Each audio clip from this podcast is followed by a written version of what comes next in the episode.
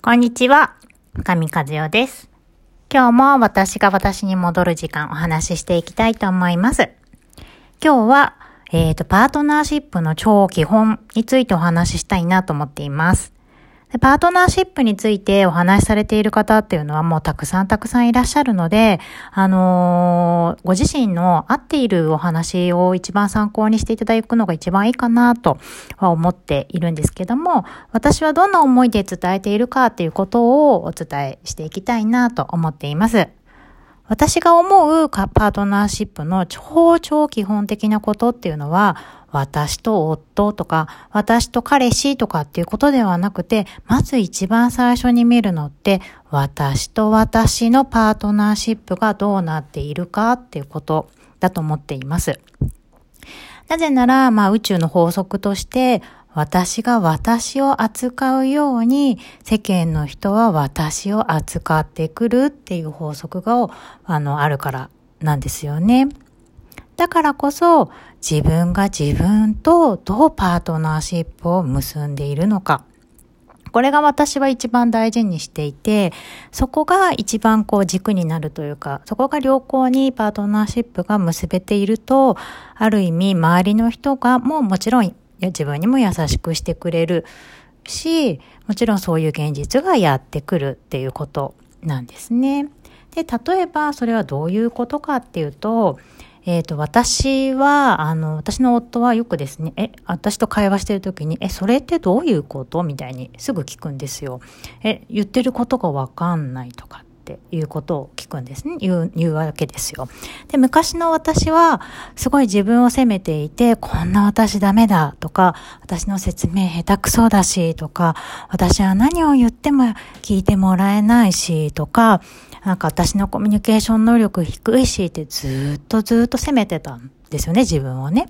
で、自分を責めてるから、夫が、ねえねえ、それってどういうこと？とかって会話の途中で言ってくると、例えばね、娘の学校でこんなことがあって、こんなことがあって、こんなことがあって、で、っていうは、なんか話してるじゃないですか、担任の先生がとか。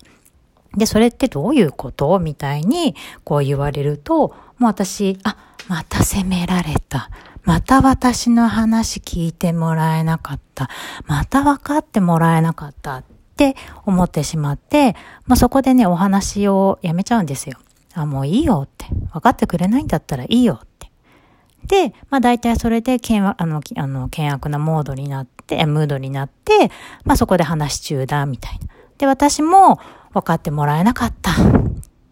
あ、今日もダメだった。みたいに心の中に分かってもらえなかったスタンプが溜まっていくし、夫も結局まあ今となってはまあ俺もどうせなんか俺の話聞いても分かんないんだろうなみたいな。お互いにこうなんか険悪な風土で、ムードで分かってもらえないよ。まあお互いに貯めてたんだろうなって今となって思うんですよね。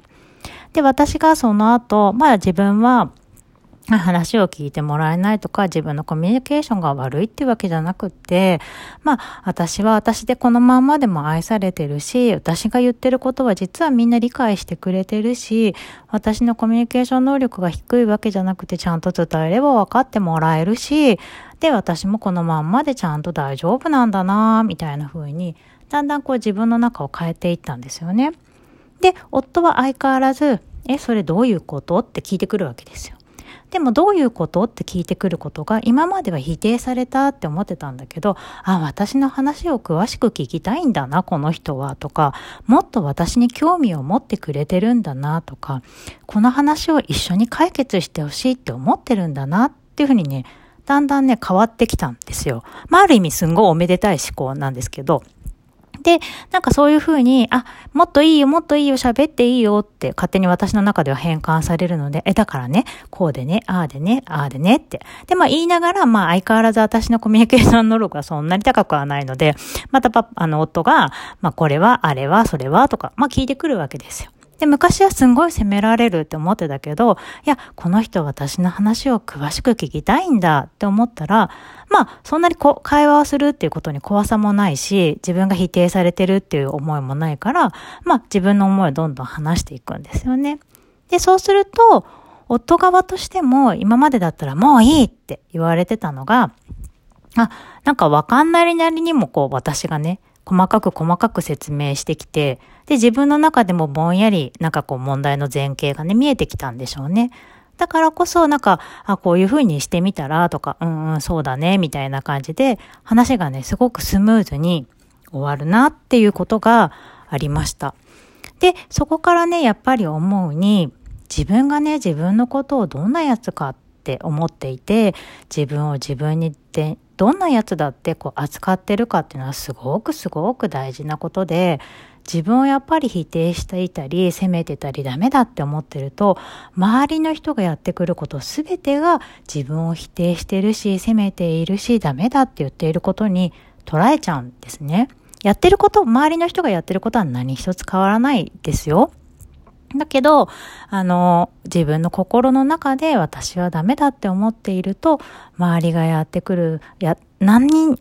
言ってくること、やってくることすべてが、あ、私を責めてる、私を否定してるって思っちゃうんですよね。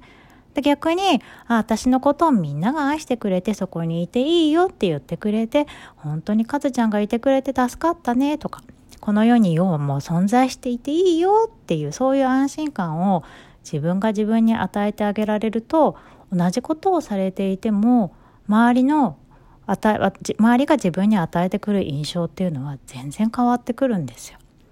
でそれがあのパートナーシップだけじゃなくって他の人の人間関係全体に及ぼすですよね。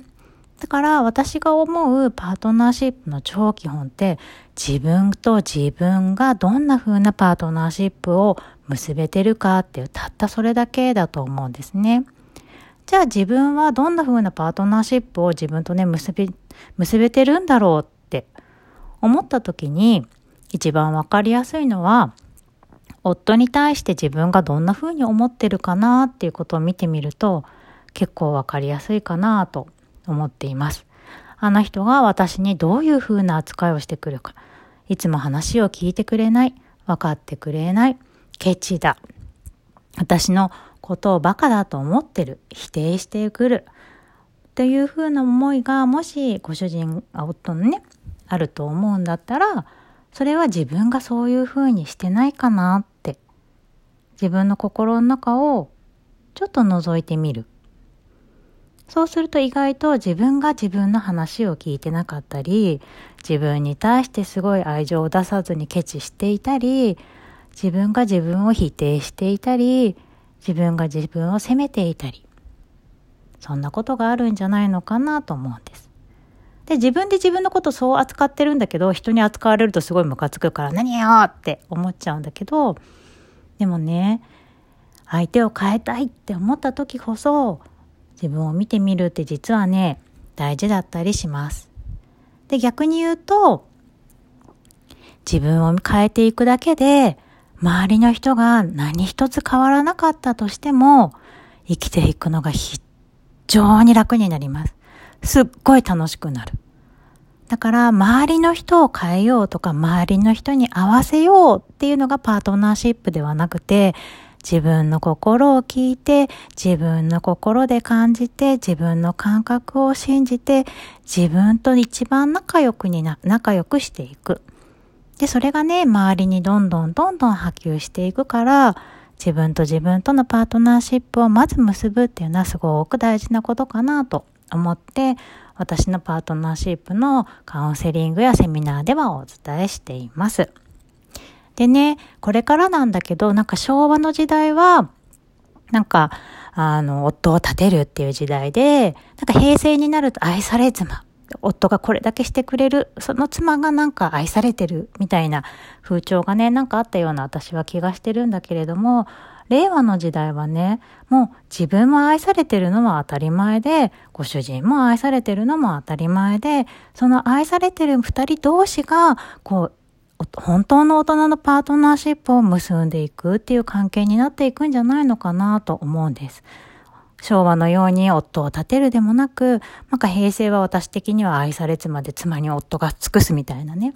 そんなイメージが私はあったんだけど、なんか令和になってからは、お互いが大人の関係をちゃんとこう大人の自立っていうのかなのができて、その二人がお互いを尊重して、お互いを尊敬していく。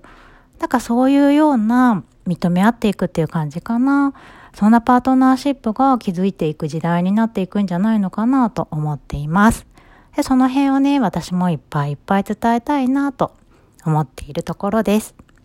ということで今日のお話はこれでおしまいです。深見和代でした。バイバイ。